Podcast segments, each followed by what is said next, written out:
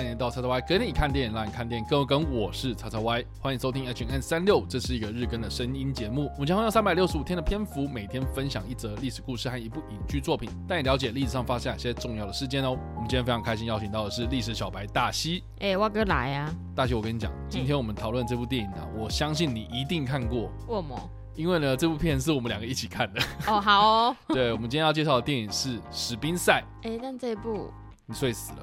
好像是对，因为我印象非常深刻，你睡死了，但是我们两个一起看的啊。那我都睡死了，怎么可以算是一起看啊？不是啊，那我在梦里看到他。好，所以你对这部片一点印象都没有吗？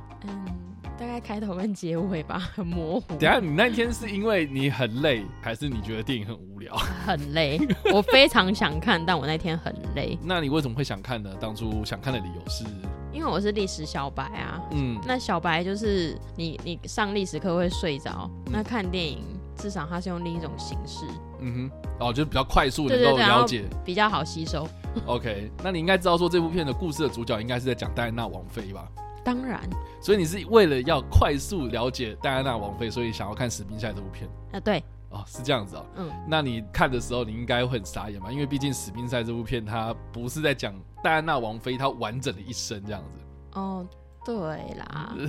可是我也没有算完整看啊，因为我最后睡着啦。好啦，我们今天要聊的电影呢是在2021年上映的《史宾赛》这部片哦。这部片蛮特别的，就是说呢，它的故事虽然是在讲英国人的故事嘛，戴安娜王妃嘛，但是呢，它是一个智利籍的导演帕布罗·拉瑞恩所执导的。那我当初在看《史宾赛》的时候呢，蛮多的人呢都是在注意，就是说呢，是谁来演史宾赛，也就是谁来演戴安娜王妃嘛。结果那个演员一公布啊，就克里斯汀·史都华的时候，很多人就惊呼，就说他会演的成功吗？因为大家都觉得她是暮光女。对，因为我觉得好，我跟你讲，就很多人会想说，没有啊，是不是吧？我跟你讲，一般的观众对于克里斯汀，等一下你刚刚为什么要肥宅？我只是转换另外一个个性，就是说很多人对于克里斯汀·史都华真的。他的印象就是停留在《暮光之城》那个时候这样子，可是我觉得他个人啊，我是说这个演员啊，他自己好像在演完《暮光之城》之后，就一直很尝试的要努力的转型，所以他就接演了很多这种独立制片这样。那我觉得《史宾赛》也是他的一个很大的挑战跟尝试这样子。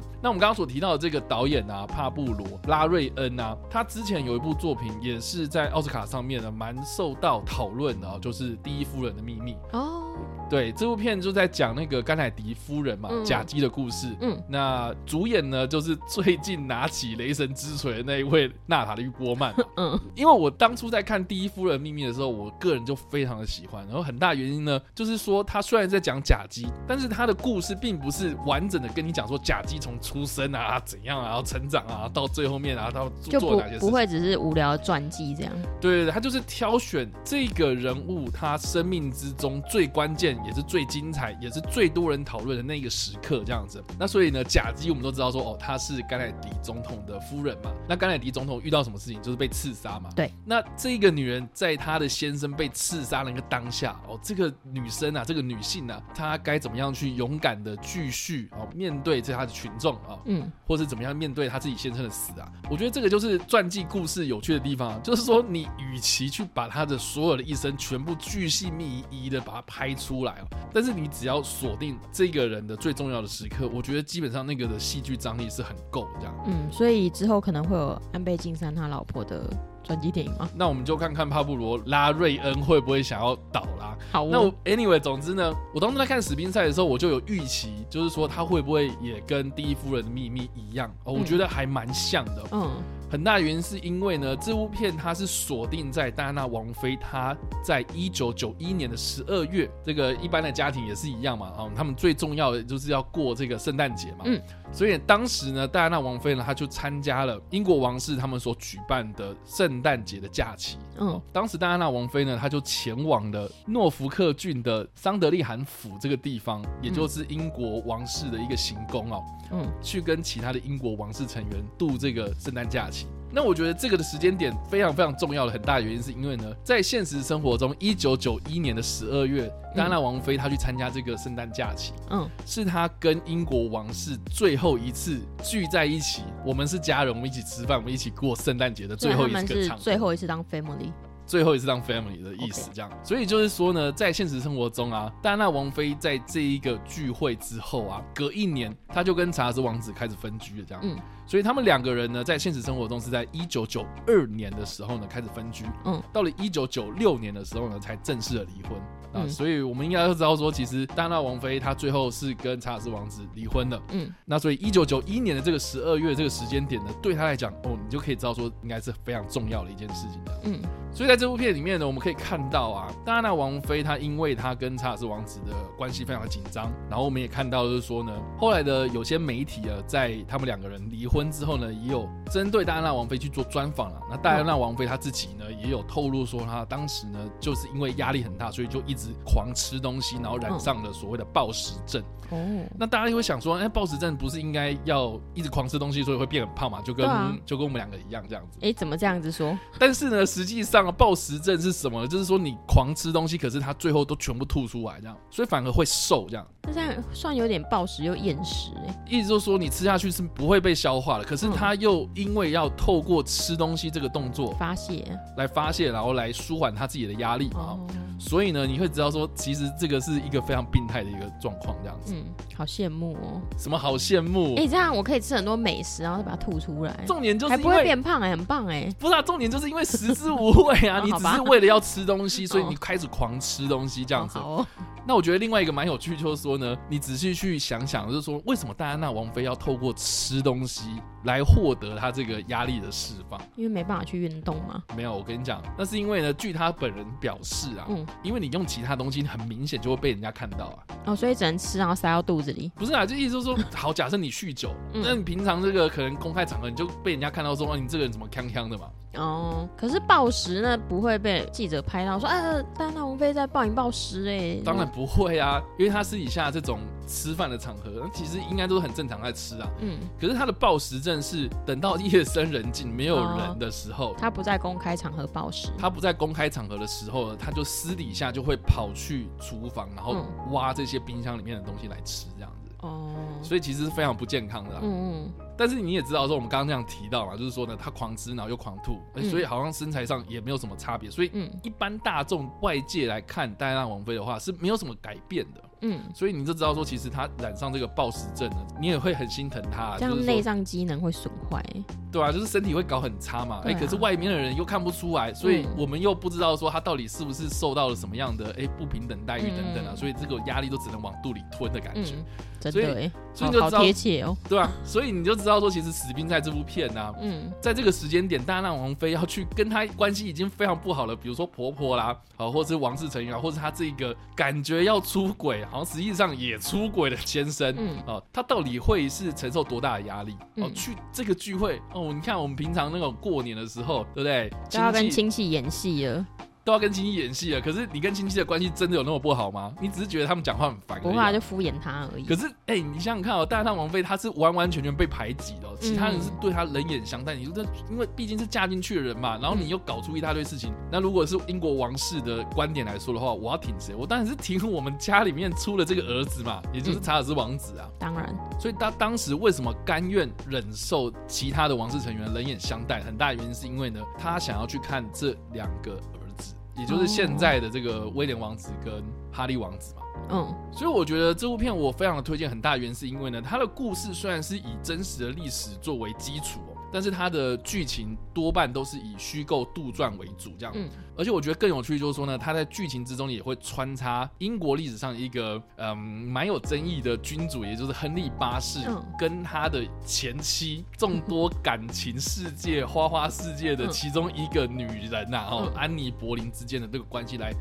对比到戴安娜王妃跟查尔斯王子之间的那种非常紧张的关系这样。所以整部片我觉得很有那种奇幻，然后那种不真实的那种感觉，可是它又是真真确确曾经发生过的事情。所以我觉得不管是在剧本的安排上面啦，或是整个电影的呈现上啊，摄影啊，或是角色啊，或是这些演员们哦，特别是克里斯汀·史都华，或是其中也有参与演出的莎莉·霍金斯哦，这些我觉得都是实力派演员啊，诠释这些人物的那种心境的时候，我觉得我看了非常的感动这样。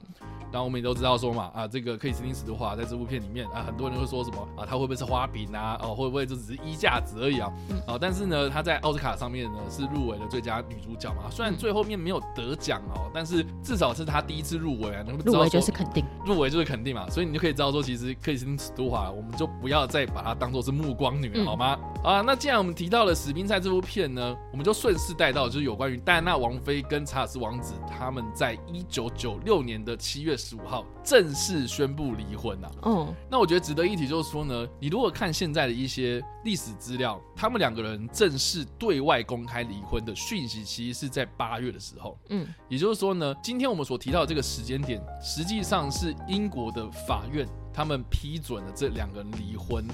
的关系这样子。那有关这段孽缘呢、哦、我觉得要帮大家稍微交代一下。好的，就是说呢，我们刚刚那一部电影为什么叫史宾塞，是因为呢这个是戴安娜王妃她自己原本的姓。嗯，那这个史宾塞呢，它是一个什么样的姓呢？它实际上是英格兰王室血统有这样背景的一个家族，所以呢戴安娜王妃她自己本身就有这种贵族的血缘关系就对了。所以在史宾塞那部电影里面，我们可以看到了戴安娜王妃他去参加这个英国王室的圣诞假期，他们那个房子啊的隔壁、哦、在电影里面也有呈现，就是说这个行宫的隔壁其实就是史宾塞的老家，所以你就可以知道说呢，其实戴安娜王妃她自己本身、哦、就不是一般的平民老百姓啊，她就是带有贵族血统的一个女性这样子。那戴安娜王妃呢，她是在1961年的时候出生哦，所以她如果现在还在世的话，现在应该是61岁啦。那戴安娜王妃呢，她在16岁的时候，在一个派对上面认识了查尔斯王子，然后在同一年呢。参加了查尔斯王子的30岁生日，言下之意，他们两个人是相差了14岁。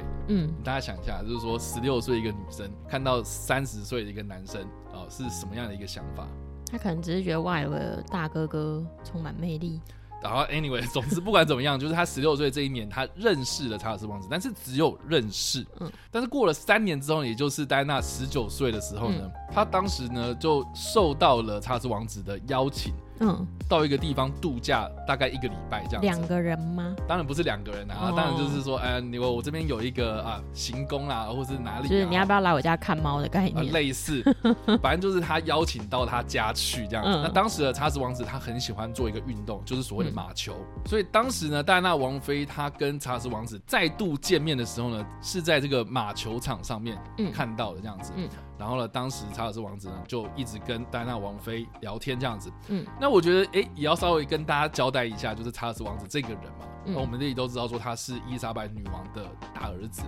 如果有一天伊丽莎白女王过世的话，那查尔斯王子呢，他是第1顺位的王位继承人嘛。所以他从小到大一直都是被当作是一个王位继承人的人选来栽培的。所以呢他也承受了很多压力哦。那当时跟查尔斯王子比较亲近的其实是他的叔叔，也就是蒙巴顿公爵这号人物哦。那这个人呢，他是一个海军的军官哦，同时呢在英国王室里面也是非常举足轻重地位这样子。结果呢没想到呢，他在1979年的时候呢，就因为一次的出游然后被爱尔兰的共和军给干掉了这样。你想想看，就是说、我从小到大就是一直很喜欢跟他聊心事的一个长辈、结果是这样的一个下场，所以其实查尔斯王子的打击是非常大的。那当时呢，就是他失去了这个叔叔之后呢，他就把他自己的注意力啊，或是他的压力啊，会把一些心事的就是跟他的一个女性友人讲。那这个女性友人是谁呢？就是卡蜜拉这样。那卡蜜拉呢，就是现在查尔斯王子他的现任老婆，就是他现在的妻子这样子。所以他们很早就有奸情，就是说他们很早就认识但是一开始是不是男女朋友不知道，但是他们的关系很亲密。就是说至少我们都可以知道说查尔斯王子他所有的那种心事啊，所有的那种不愉快的事情都会跟这卡蜜拉分享。然后他们两个人的兴趣也都非常的相近。所以其实这个话题都很合，然后两个人的关系其实也都不错。查尔斯王子呢，甚至也都是把这一个卡蜜拉呢当作是结婚的对象这样。可是呢，因为卡蜜拉她当时呢嫁给了一个军官啊，就是她已经是有夫之妇啦。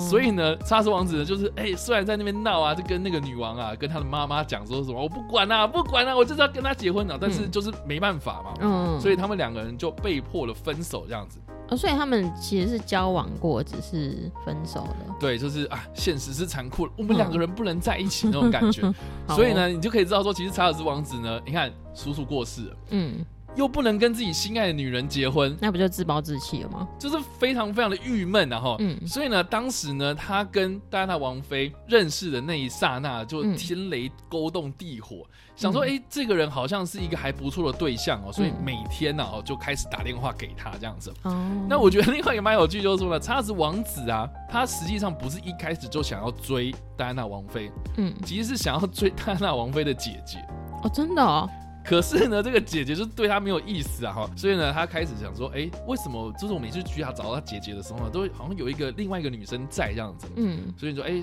打听之下才知道说，哦，原来就是这个戴安娜这样子，怎么觉得有一种备胎的感觉啊？不是啊，所以你想要想一下，就是说19岁，当时戴安娜王妃19岁，嗯，然后呢，当时查尔斯王子是33岁，嗯，所以19岁遇到一个33岁的人，哎，好像比我们在16岁的时候遇到一个30岁的人，好像好啦，可勉强。好像还可以嘛，对不对啊？所以他们两个人呢，哎，也因为这个样子的关系，就开始变得感情热络啊，升温了这样子哦。嗯，那当时的戴安娜王妃呢，她在毕业之后呢，就在一个幼稚园里面呢当幼稚园老师哦。嗯，然后她呢就跟几个闺蜜呢，在英国的伦敦租屋啊，哦，所以是非常非常平民作风这样子哦。嗯，然后据这个戴安娜王妃的闺蜜们的回忆表示哦，嗯，当时他们两个在热恋期的时候呢，每天讲电话嘛，当时也没有像现在那么方便的手机啊或传LINE啊，所以就是每天站着他们的那个租屋里面的那通电话，然后一直打一直打一直讲一直讲一直讲，然后每天就是哎呀，我要找戴安娜啊，然后就是查尔斯王子要打电话过来，然后每天跟他讲电话这样，嗯，就搞的就是这几个闺蜜啊，就是好像对他就是有点不太高兴这样，但不管怎么样，就是说呢，在1981年啊，也就是说我们刚刚所提到的，就是他们两个第一次见面是1977年嘛，16岁的时候，嗯，戴安娜王妃16岁的时候嘛，哎，1981年2月24号这一天呢，英国王室就宣布查尔斯王子跟戴安娜王妃啊要订婚这样子，哦，那他们的婚礼呢就定在半年之后，也就是7月29号举行哦。当时呢被称作是所谓的世纪结婚啊，世纪婚礼啊，很大的原因是因为呢我们刚刚说了嘛，戴安娜王妃她是一个平民作风的一个人啊，嗯，打扮啊，或是整个人的行为举止都是这种现代女性的这种表征哦，所以跟查尔斯王子啊这种英国王室比较保守的作风啊，形成一个非常强烈的对比这样子，然后再加上说呢，当时戴安娜她也只是一个幼稚园老师嘛，哦，所以这场婚宴啊为什么会被称作是世纪婚礼？很大原因是因为呢媒体就认为说，哎，好像是童话故事一样，很梦幻那种感觉。那当时他们结婚完之后呢，戴安娜王妃她也是出席了很多这种公益场合啊，所以那种亲民的形象就深植人心哦。当时的一般大众还有尊称她是人民的王妃这样子，就是对她非常非常的尊敬，尊敬到就是好像她嫁进去这个英国王室哦，整个人那个风光啊，媒体的那种镁光灯焦灼的焦点啊，好像反而是聚焦在这一个王妃身上啊，反而其他人都，所以你知道说，其实英国王室你难道不吃味吗？这样。对啊，对对对，说哎，你看嫁进来的人这么嚣张哦，应该会觉得哎，你们放错焦点了吧，大众们。对，而且我觉得啦，就是说蛮有趣，就大家可以去观察他们两个人在婚后之后的那些照片哦。一开始确实他们俩的感情非常非常好，比如说这个查尔斯王子嘛，哦，我们刚刚有讲到，就是说他的爸爸跟妈妈都很想要培养他成为一个得体而且称职的王位继承人哦。所以就把很多这种外交场合，不是那么严肃的一些场合，就是任务呢就是交给他，比如说呢，哦，他有代表英国的王室去出访澳洲，哦，或是大英国协的几个友好的国家这样子，哦，所以呢当时查尔斯王子就是有出国巡回这样子，在世界旅行啊，那所以呢就有带上戴安娜王妃，那我觉得蛮有趣就是说呢，戴安娜王妃啊，哦，后来就是他跟查尔斯王子有生了大儿子嘛，也就是后来的这个威廉王子嘛，啊，当时这个还在这个襁褓里面然后哭闹的这个威廉王子啊，戴安娜王妃就是坚持着说，我要带着他上飞机啊，我要自己带他，你们这些王宫里面的那些什么奶妈啊保姆啊什么的，你不要给我管，我就是要亲自的带小孩。我觉得这应该也是作为一个幼教老师的一个坚持吧，因为毕竟他自己的专业就是这个嘛，对啊，不需要别人，然后他自己也很喜欢小孩，但是我觉得另外一个观点来看的话，哎，这个好像是一个心灵上寄托，就是说英国王室里面的没有人鸟我啊，没有人理我，没有人在意我，连我这个先生好像也没有什么心啊，然后要帮我带小孩啊，所以我就只能把所有的注意都集中在这个小孩身上，所以我把这个小孩顾好的话，哎，大家想一下，就是说，如果假设然后查尔斯王子有一天变成英国的国王的话，那这个儿子是不是就等于是未来的第一顺位继承人了？所以如果我今天我是他妈妈的话，哎，那我是不是能够在这个英国王室里面有一些地位啦？就占有一席之地了。但不管怎么样，我觉得这样讲好像是哎，好像有点阴谋论啊。但是我相信呢，戴安娜王妃她是真的很喜欢她的儿子啊，然后而且这个后来又生了第二胎嘛，就是哈利王子这样，两个儿子啊，对她来讲就是她继续在这个家庭里面待的一个很大的原动力这样子。但不管怎么样了哈，当然我们他每天就是被这种狗仔八卦、啊、媒体追逐啊，然后王室的成员啊，也因为就是很多的镁光灯焦点，很多的焦点都是在他身上啊。然后假如说王室的内部有很多这种繁文缛节啊，这种很琐碎的生活规矩等等，就让他一直都非常的不适应哦。那这样说呢，后续查尔斯王子跟戴安娜王妃感情生变很大的原因呢？就是因为呢，查尔斯王子跟他的这个旧情人，也就是我们刚刚所提到这个卡蜜拉呢，藕断丝连哦，所以就在这个身心俱疲的这个状况之下呢，就是染上了我们刚刚所提到这个暴食症这样子，就只能靠吃来缓解自己的压力这样子。那不管怎么样呢，两个人的关系恶化到最后呢，在1992年的时候呢，分居，也就是我们刚刚所提到这个《史宾赛》这部片所发生的过不久之后的事情，这样子，两个人分居，然后就各自玩各自的，就是说啊，你继续跟卡蜜拉继续在那边狗狗敌，然后呢，戴安娜王妃呢，她自己哦，注意哦，她自己其实也有一些不伦恋哦。被传出来，但是到底是不是真的我们不知道，但是就是有一些可能比如说宫内的人啊，或是一些八卦媒体杂志有捕捉到，就是说哎，其实戴安娜王妃自己也有一些问题在这样子，两个人就是很没有心要去维持这段婚姻的啦，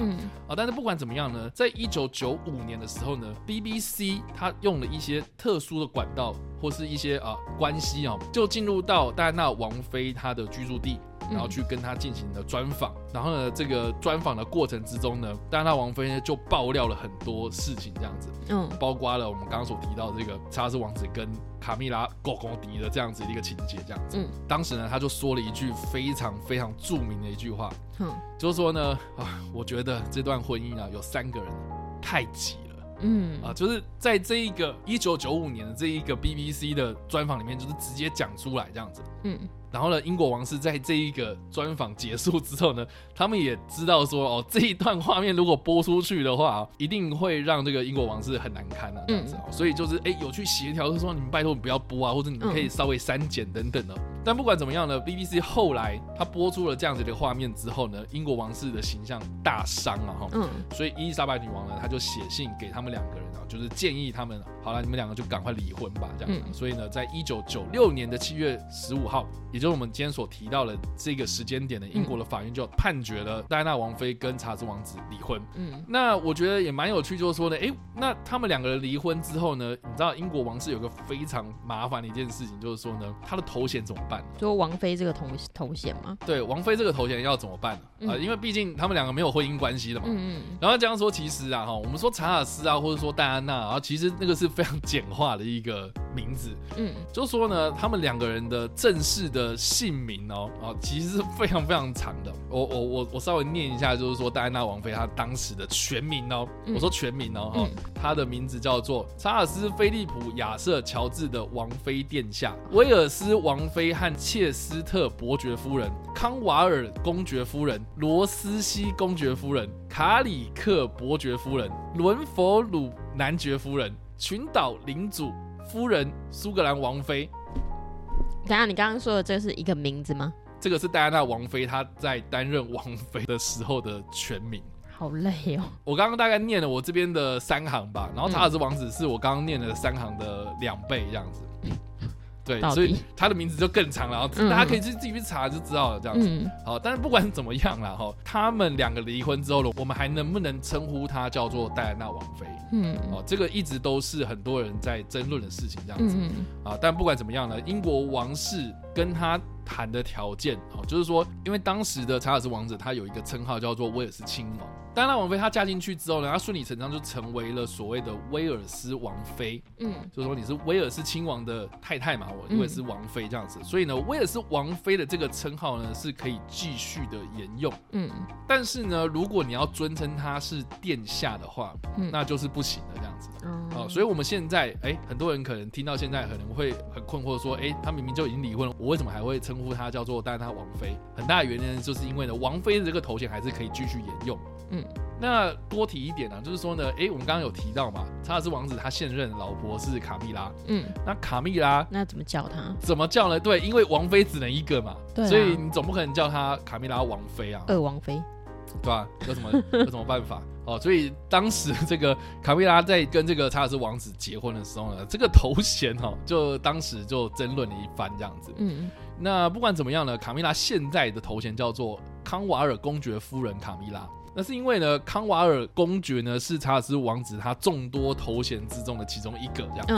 哦，所以呢，他不能叫做威尔斯王妃，他就只能叫做康瓦尔公爵夫人这样子。但是不能叫做康瓦尔王妃啊什么这样子。对，我记得之前有人就是有提议过，就说既然王妃已经被戴安娜拿走了嘛，那要不然就卡蜜拉当贵妃就好了。就是有点降一级的感觉。但是anyway， 总之他应该不会甘愿如此吧？我自己是觉得查尔斯王子根本不在意啊。查尔斯王子他在2005年的时候跟卡蜜拉结婚，也就是呢他在57岁的时候跟卡蜜拉终于结婚了。哇！你就可以看到照片啊，他们两个结婚的时候的照片，查尔斯王子是笑多开心这样。你再去对比到他在1981年的时候跟戴安娜王妃结婚的那个照片，你知道说，他现在真的过得很快乐这样。但不管怎么样啦，就是戴安娜王妃她在离婚之后呢，她在隔一年就跟埃及的一个富豪叫做多迪法耶兹交往。结果呢，他们在同一年，也就是他们离婚后的隔一年的8月31号的凌晨，戴安娜王妃呢，她当时就是跟这个多迪法耶兹为了要躲避狗仔，就在法国的巴黎的这个阿尔马桥的隧道之中发生了车祸，然后两个人就当场死亡。我相信呢，大家如果有印象的话，那个新闻真是爆得非常非常的大。我不知道大西小时候有没有印象看到这则新闻？有吗？对啊，但对我那时候的我而言，就是想说，这个戴安娜王妃死了，就这样。因为我对历史不了解嘛，我就只会知道说，他是英国的一个人这样。对，英国一个皇室的成员，就这样。前成员。对，但我其实印象很模糊，就只会想，我有一个成员挂了。其实我小时候也是差不多这种感觉。但是你长越大，你就回头看，就是戴安娜王妃她所经历过的这些事情，然后她好不容易离婚之后呢，好像是找到了一个真爱，然后想要再重新开启第二人生哦。结果没想到，对，没想到她在36岁的时候就遇到这样的一个死结啊，我觉得就是很可惜啊。好人不长命。对啊，36岁的时候就过世我就觉得你看她如果现在还在世的话是61岁嘛。刚刚讲，你就知道说，其实你看，原本有一个大好的一个大半人生嘛，对不对？所以你会知道说啊，当时这个狗仔可真的是害人不浅的，真的。但是有一个阴谋论，确实是有这样说啦，就是说好像不是为了躲避狗仔，好像是英国的王室派什么什么特种部队，然后去给他暗杀掉，然后假装成车祸的样子这样。哦，对，但是我觉得这些阴谋论就是可以知道说，其实英国王室啊，对于戴安娜还在世的时候呢，其实是有一点点既尴尬又怕受伤害的感觉这样。就是说我们一方面希望说这个戴安娜王妃可以对我们已经失去很多光芒的英国王室增添一点点这种镁光灯焦点的这种注目啊。结果呢进来之后呢，好像就处得没有说很好，然后就非常的尴尬，然后只能冷处理最后面。所以我们听到这种童话故事般的这种王子跟公主过的幸福快乐的日子，在实际上呢不存在。到底是不是存在？我觉得戴安娜王妃的这个故事呢，或许大家可以去思考一下。